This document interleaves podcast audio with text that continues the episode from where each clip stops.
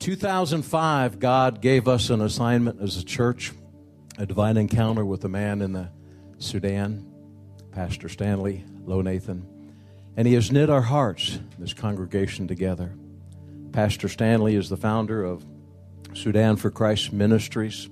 He has birthed the Dreamland Children's Home with 102 children, soon to be 350 orphans. Let's give the Lord a hand. New Generation Tabernacle Church, a large growing church there. Pastor Stanley is the chairman of a large evangelical organization in the city.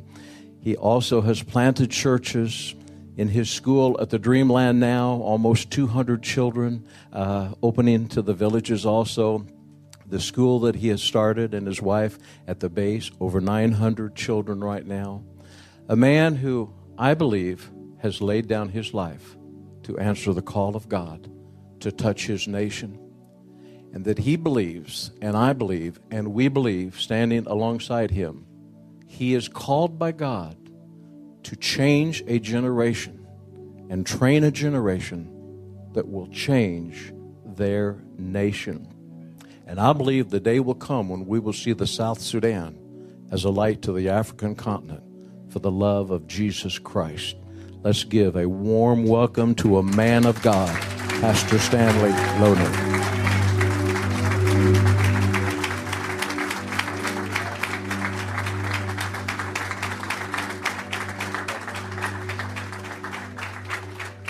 Please sit down. Uh, thank you so much for giving me this the opportunity to stand behind this pulpit. I bring you greetings from the South Sudan. It's not Southern Sudan anymore. It is South Sudan, and this is the flag. And uh, so I bring you greetings too from my wife, my three children, and uh, greetings indeed from the 102 children at the Dreamland, the children I carry in my heart every day. So when I am here, I see them standing alongside me, even in this pulpit. And thank you so much for receiving me here as part of you. I believe I am home and uh, you are my family. Amen. Um, we will share a little bit today, but I just feel in my spirit that the, somebody is. Uh,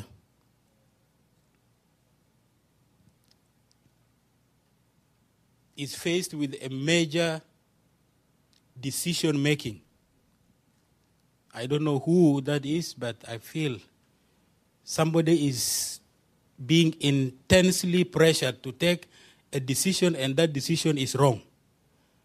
And the red light is right in front of you. I don't know who that is, but you know that it's wrong. So, yeah, thank you. So, what we will talk about this morning is what is in your hand. And uh, that will take us to the story of Isaac. I will speak slowly. And uh, if you have any trouble, if you have trouble understanding some of those things, you can raise your hand, stop me, and I will say it again. Amen. Uh, yeah, and this is a story that relates perfectly to my own life story. And this is Genesis chapter 26, f- from verse 1 to 4. And then we will read verse, 20, uh, verse 12.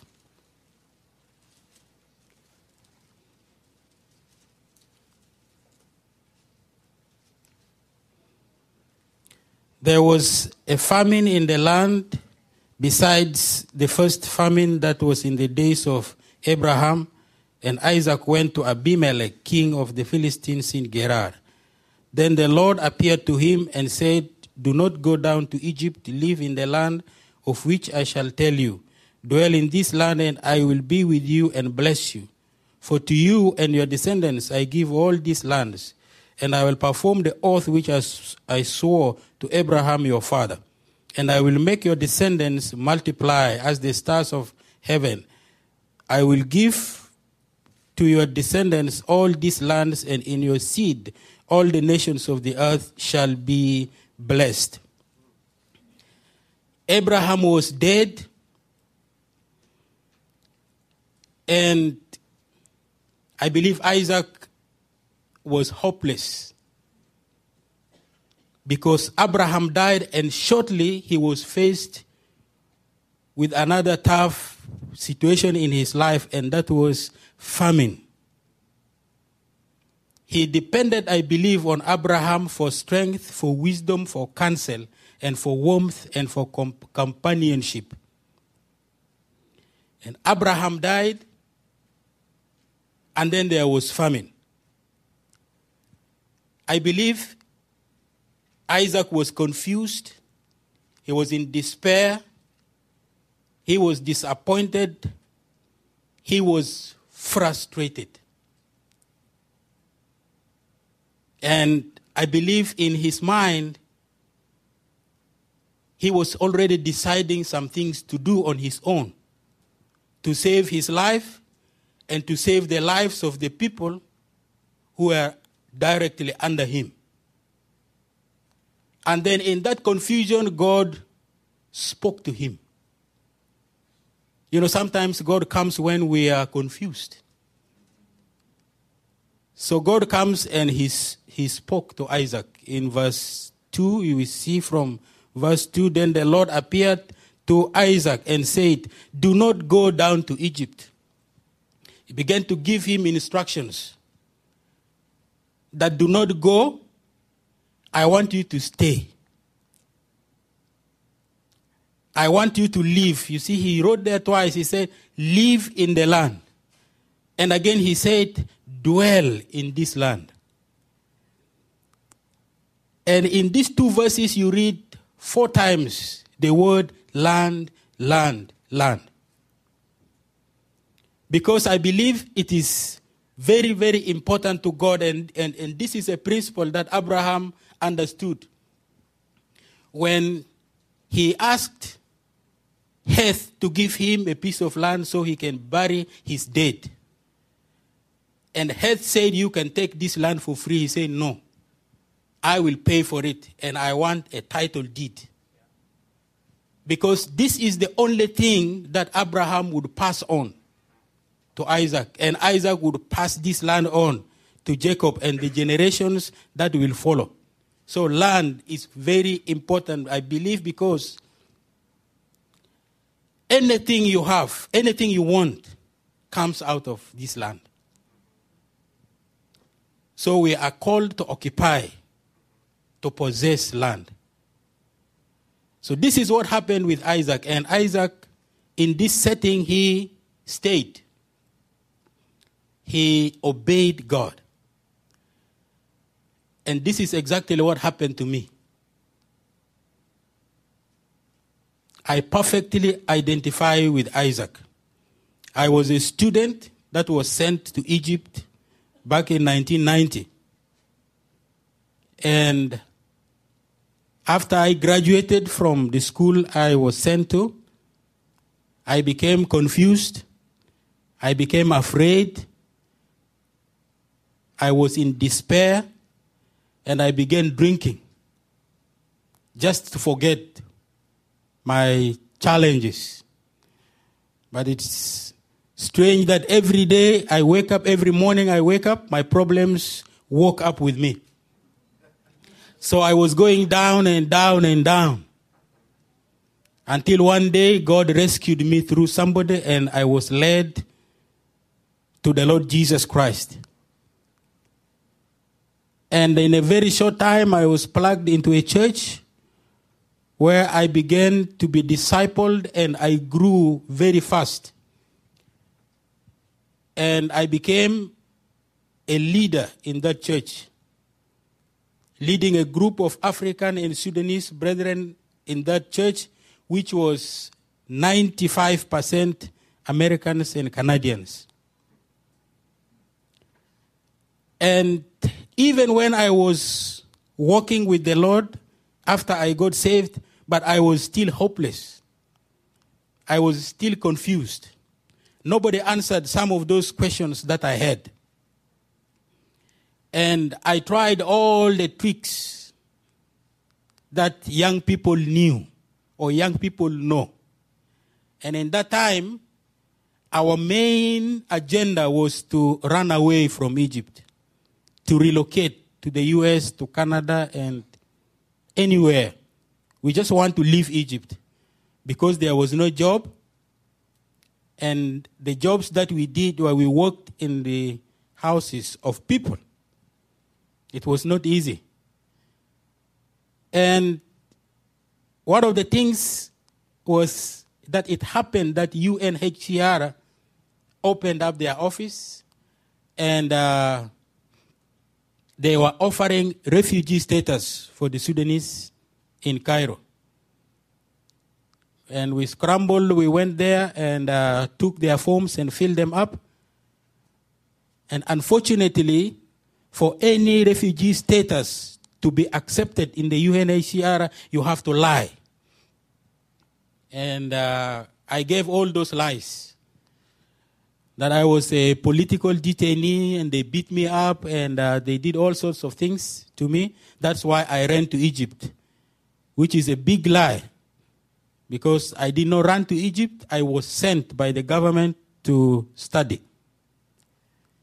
So, we also sought refuge in many of the embassies. Somebody would just come and, and tell us that in such and such an embassy, um, that embassy is giving opportunity for Sudanese to relocate into their nation. So it happened one day we went to a, the Danish embassy and we spent the night. It, it was winter, it was very cold. So that was the situation that I was in. Very confused and didn't know what to do, even when I was saved. But in that confusion, the word of the Lord came to me. And God spoke through one of the people in who was part of uh, Victory in Tulsa, Oklahoma. She was in Egypt as a missionary, and she was to start to start VBI. And uh, she gave me exactly this word in Genesis 26 and verse 12. And she said that in this land, in this dry, dusty, and desert land, God is going to do something in your life. And you are going to possess lands. And I believed that word. Immediately, this word was challenged. I was tested. Very big test and very lucrative test. As I said earlier, that I was the leader of the African and Sudanese members of that particular church, which was 90%, 95% Americans and Canadians. The pastor was from Canada. And uh, one day, the ambassador of the Canadian embassy called him and told him, I hear that you have Sudanese refugees in your church. And uh, I want you to send all the families in your church to me, to the Canadian embassy. And we are going to process their relocation to Canada. And when the pastor called me, he said, This is the offer from the Canadian embassy, and you know your people. So come up with a list. I came up with a list, all the families, and even more other single people because they still needed more people. And in that list, I did not put my name. And the reason was because God had given me two choices. You can go to Canada and miss out on what I just told you, or you can stay here and become a blessing to other people. And in that time, God removed the desire to go to other places from my heart. So I stayed. And all the families I listed and sent their names to the embassy. Within three months, all of them went to Canada. And when they discovered that I was the person who did this, they were making fun of me for those who did not go. They were making fun of me and calling me names. But I told them that um, I know what God wants to do in my life. So I went to VBI, and after nine months, we graduated immediately. With three other people, we went back to Sudan. In fact, to Uganda on our way to Sudan.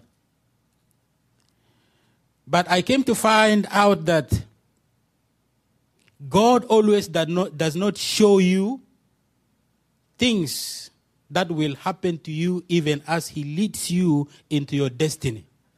He gives you one piece at a time.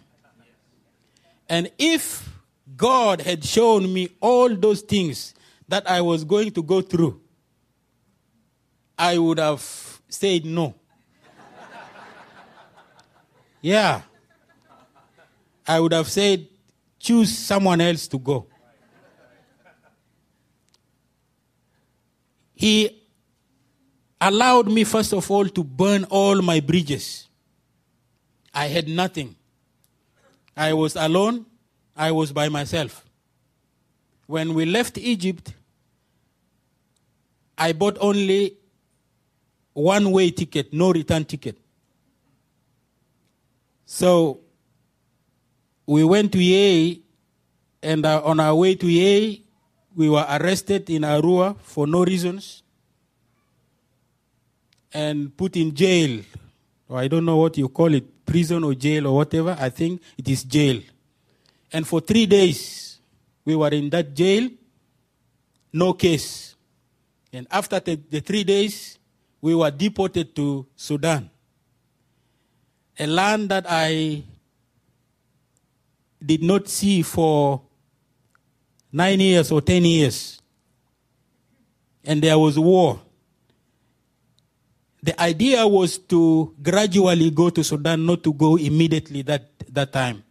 We were to settle in Uganda and do some things in the refugee camps and then make trips to South Sudan. But it didn't happen that way. Forcefully, we were deported. This is what they said. We are going to deport you. So we were deported to Sudan. And when we got to Yei, this is where we are today, we were arrested. All our passports were taken, and we were made to report to the security office every day for six months, sorry, for one month, and they were monitoring us, monitoring our movements. We will not leave here until after that one month. So, and what happened in Isaac's life? What is the most challenging thing in the life of Isaac, I believe, that time is in verse 12 that then Isaac sowed in that land. Because Isaac believed the word of God, even in his despair in, and in his confusion, he believed the word of God. He knew that there is something bigger behind the smoke screen. The difficulties and the challenges that he was in was just for a season, and it was a time of training. So, I believe the Bible has not told us here that God told Isaac to plant. Then Isaac sowed in that land. This is what I think is something that Isaac felt in his heart. That what he had in his hand was not even enough to feed him for one day. So if it is not enough to feed him for one day, it's better he does something about it. And he chose the right thing. He planted it. And the Bible says here that and Isaac reaped in that same year a hundredfold, and the Lord blessed him. So, my question is what happened between the time Isaac planted and the time of his harvest? What was going on in the mind of Isaac? Maybe going back to dig that seed and see if it was growing or if it was dead from time to time. I think this is the most difficult part in the life of the believer. And this is the reason why sometimes when God challenges us to do this kind of thing, we back out. Because we don't know what happens between A and Z. So I ask questions. I ask myself, what was Isaac feeding on between that time? I call that the darkest hour. It is the hour of confusion. It is the hour you don't know where the next meal will come from. And I believe it was a challenge that God was laying before Isaac so Isaac could depend entirely on him. And this is what happened to me. I believe between the sowing and reaping, it took time. It is not like the way we read it in the Bible that Isaac sowed and he reaped. You know, he sowed and he reaped. But he sowed and he waited. It is the time of waiting that is a problem. We don't want to wait. We want it today. Maybe tomorrow. And to me, God allowed suffering to be a package of what I was going to go through. Suffering. I believe this is what people want to avoid all the time. Nobody wants to suffer. And this is what God did to me. I don't know how he, he will do it to you, but I suffered big time. And since I had nothing of my own, I had no money, I possess- I had possession of nothing. But what I planted, what I sowed, I believe was my own life. I put my own life on the line. And it, it, it was not easy. I believe this is what Jesus said in John 12 and 24.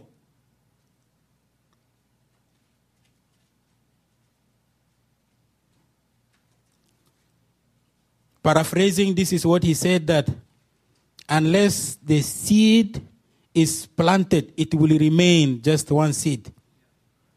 But when this seed is planted, it will bring harvest. And Jesus was talking about himself, he was talking about his life. And I believe I am talking here about my own life. Part of me was dead. I was walking dead.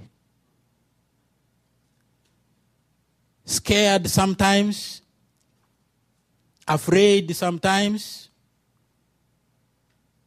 And God surrounded me on every side by Himself. nobody to turn to, and nowhere to go. I had no air, t- air ticket, I had no visa. And the pressure was too much.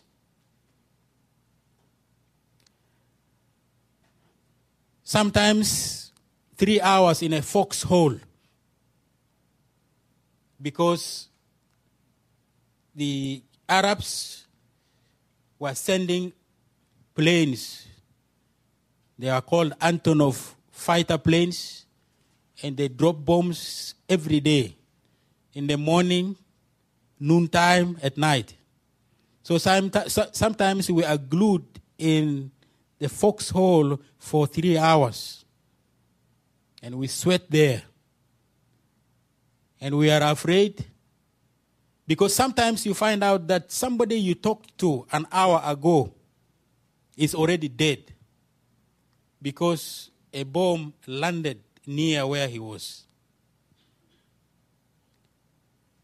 We were hungry because sometimes we didn't know where the next meal was going to come from.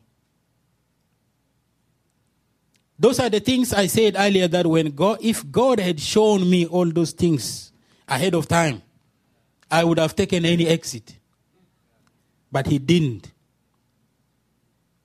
I complained and I cried. Sometimes I didn't pray for a long time. Sometimes I didn't read my Bible for a long time. Sometimes we fasted because there's no food, we fast. But I believe in all those things, God was doing something in me. He was dealing with me. So between 1998 to 2008, such a long time, of waiting.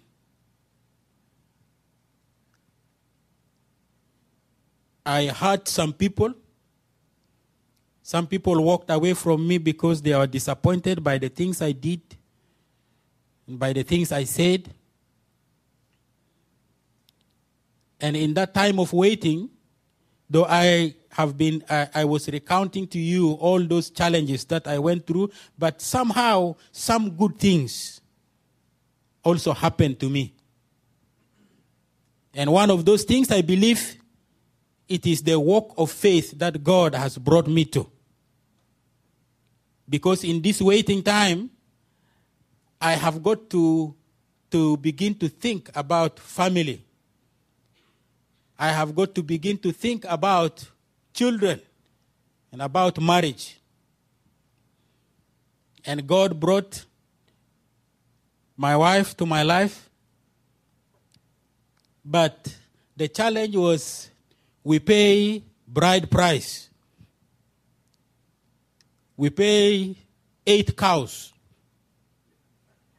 And cows are very expensive. And I didn't have that money. We were engaged, and there was pressure from my wife.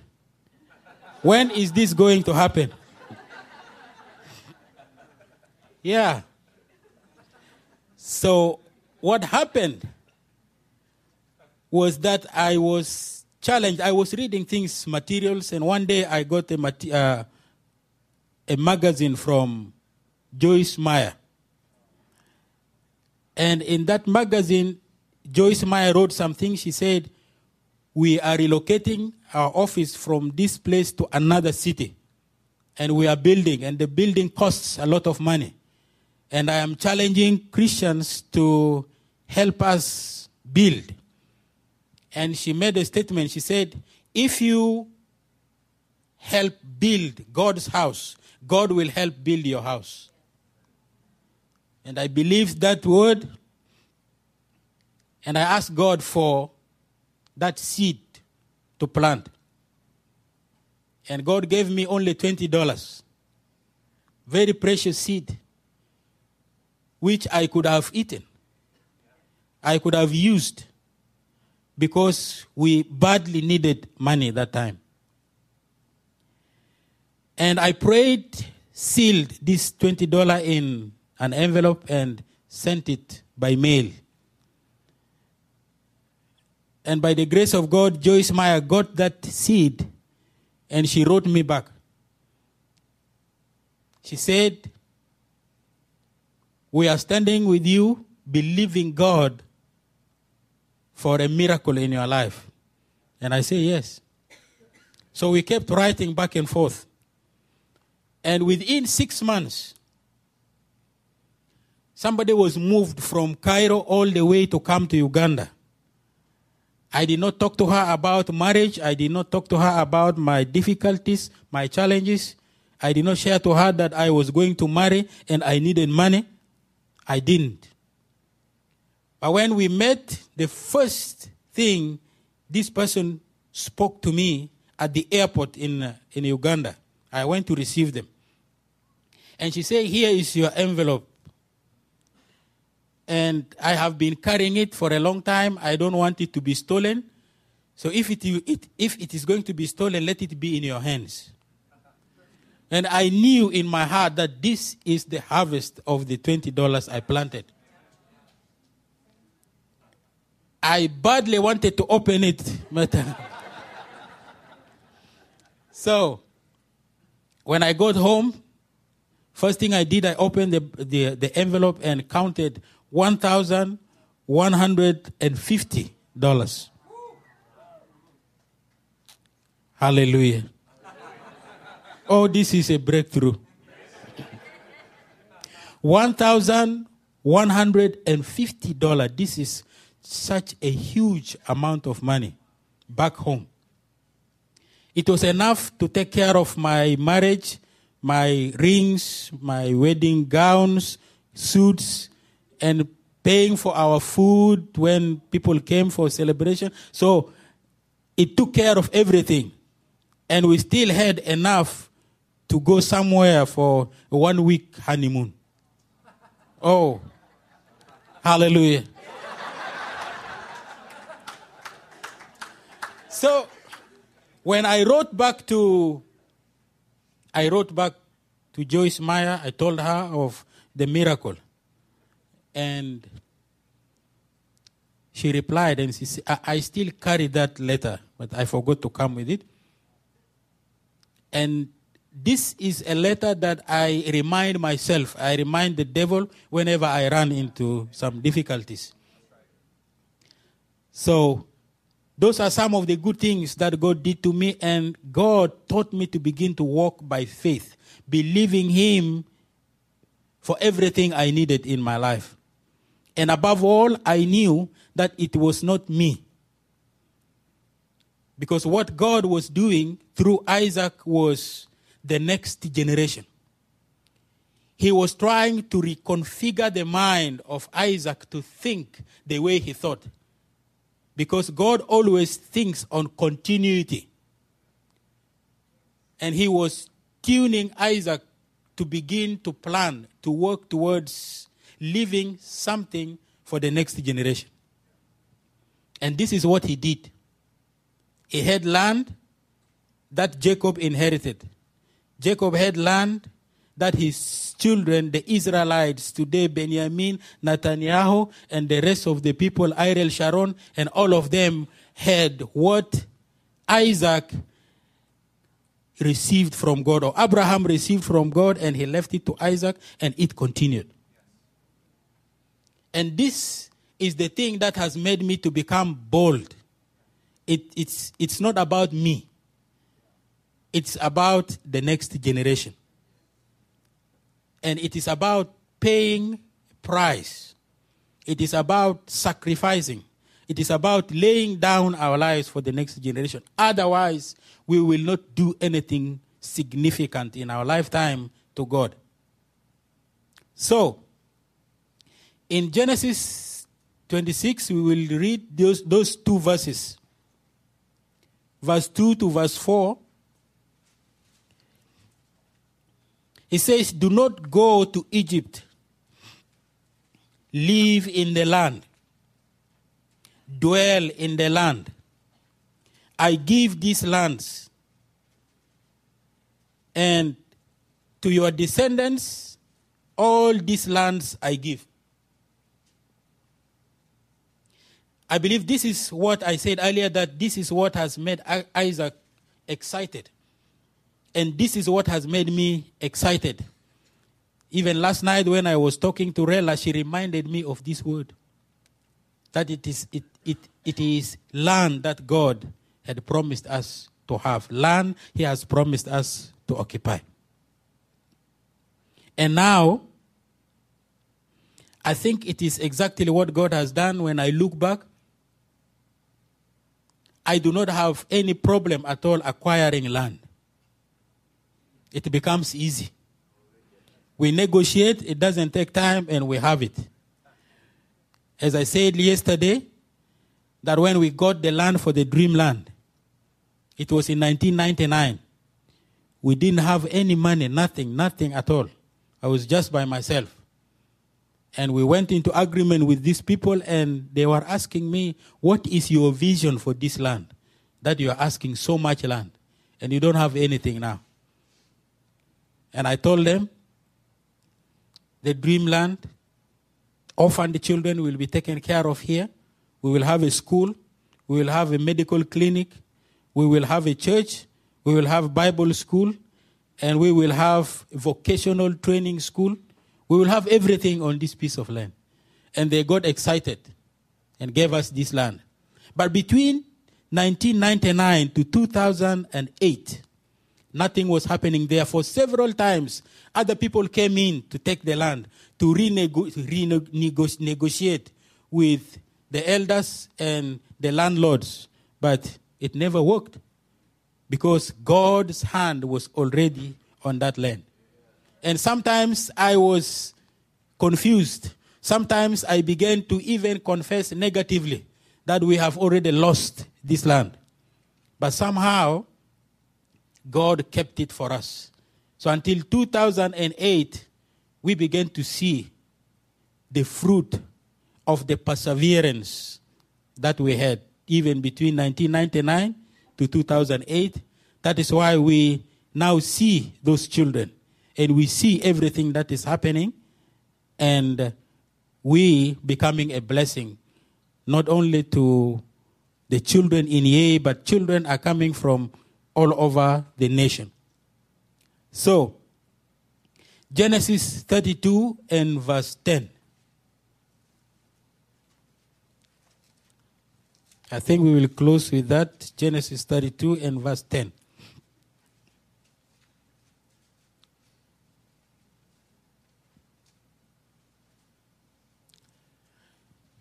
I am not worthy of the least of all the mercies and of all the truth which you have shown your servant.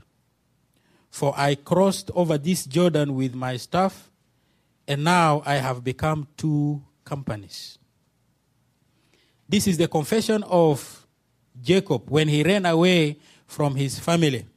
He was just by himself.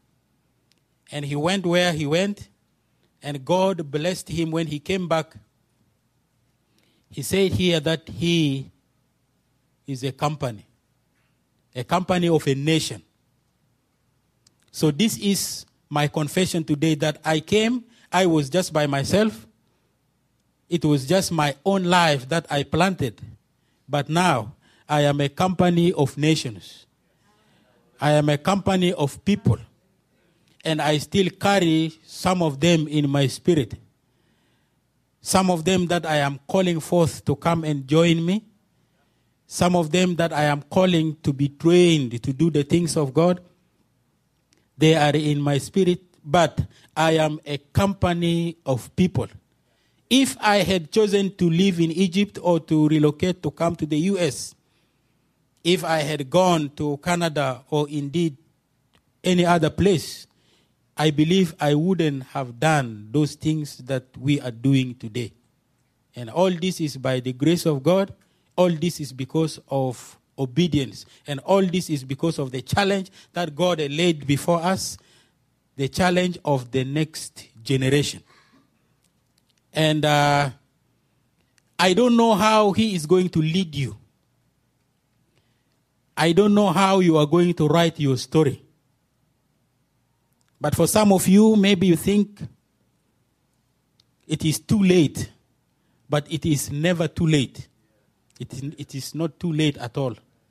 God will help you to write your history. God will help you even as He changes your destiny. He will help you to use you. And He will put in your mind and your eyes to see the next generation. And this is what will get you excited. It will get you happy to get into the business again of helping people. So, this is my story, and this is my song. Praising my Savior all the day long. This is my story, this is my song. And what is the end of that? okay. Thank yeah, thank you so much. And uh, I think it is short. I will turn the micro- microphone over to Pastor John.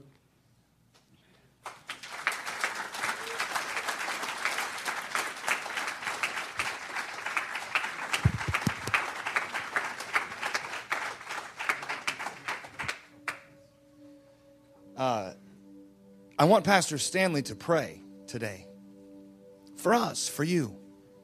Maybe you're in this place. You know, if you want to stand up, it might be nice. Why don't we go ahead and stand and just take a minute? Because I want him to pray. You may be that person here today who's facing that decision, who's facing that challenge that he spoke about in the beginning. You may be here today and you may be that person who's like him, who God spoke a word to you and, and he told you that this is what you're supposed to do, and everybody else left and everybody else went away. And you've stood here for all of these years and wondered why and how. He shares his life story and he left out many parts, I'm sure, along the way for time's sake. But there were many years that went by where he had to continue to say, This is what God said. This is what God told me to do. So, in this place, you can just bow your heads right where you are. I'm going to have Pastor Stanley pray. And maybe you're here today and you say, Man, that's me. Lands. You know, he told me to stay, he told me to do it. I don't know why. But I need, I, I, I'm becoming discouraged. I'm coming, I'm becoming confused, disappointed. Just as he explained with Isaac and just as he explained with. If that's you, you can just raise your hand right here so we can direct our faith and direct our prayer. You say, That's me. That's me. I need that encouragement. I need that, I need that agreement.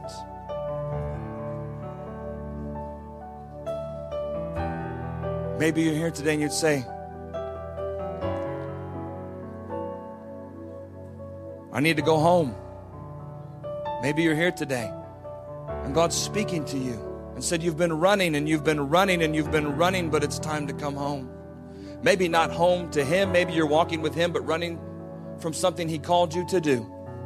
Maybe you're here today and you would say, That's me. I, I, I need to come back to what He told me.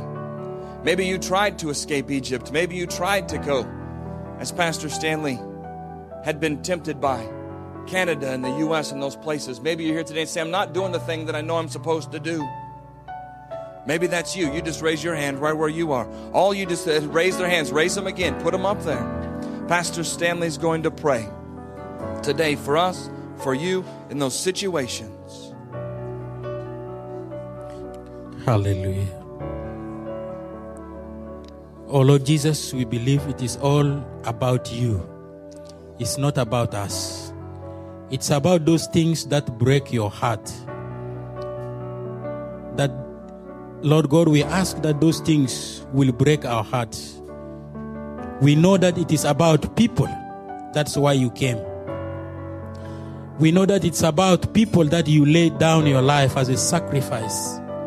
And we want to do likewise. Oh Lord, you have done so much in our lives. And we, we, we, we want to reciprocate to give you back. That we may go where you want us to go. That we may stay where you want us to stay. Lord, we ask that you will ignite that fire in the hearts of these people who have raised their hands, oh Lord.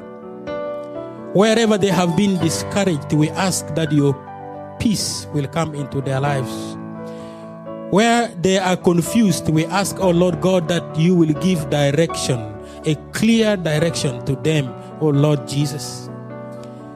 And for those, oh God, who are tempted to take a decision that will negatively affect their lives and will cause them to not go further with you.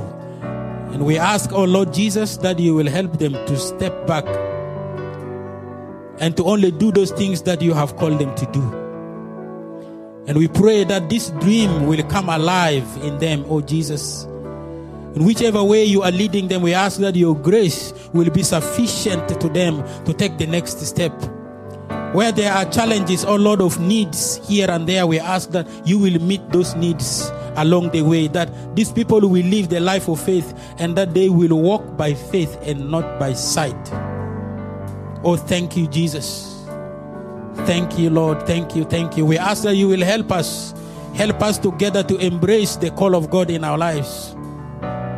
That we may do those extraordinary things for you. That we may not be ordinary and natural people doing the same things every year, doing the same things every Sunday, doing the same things every day.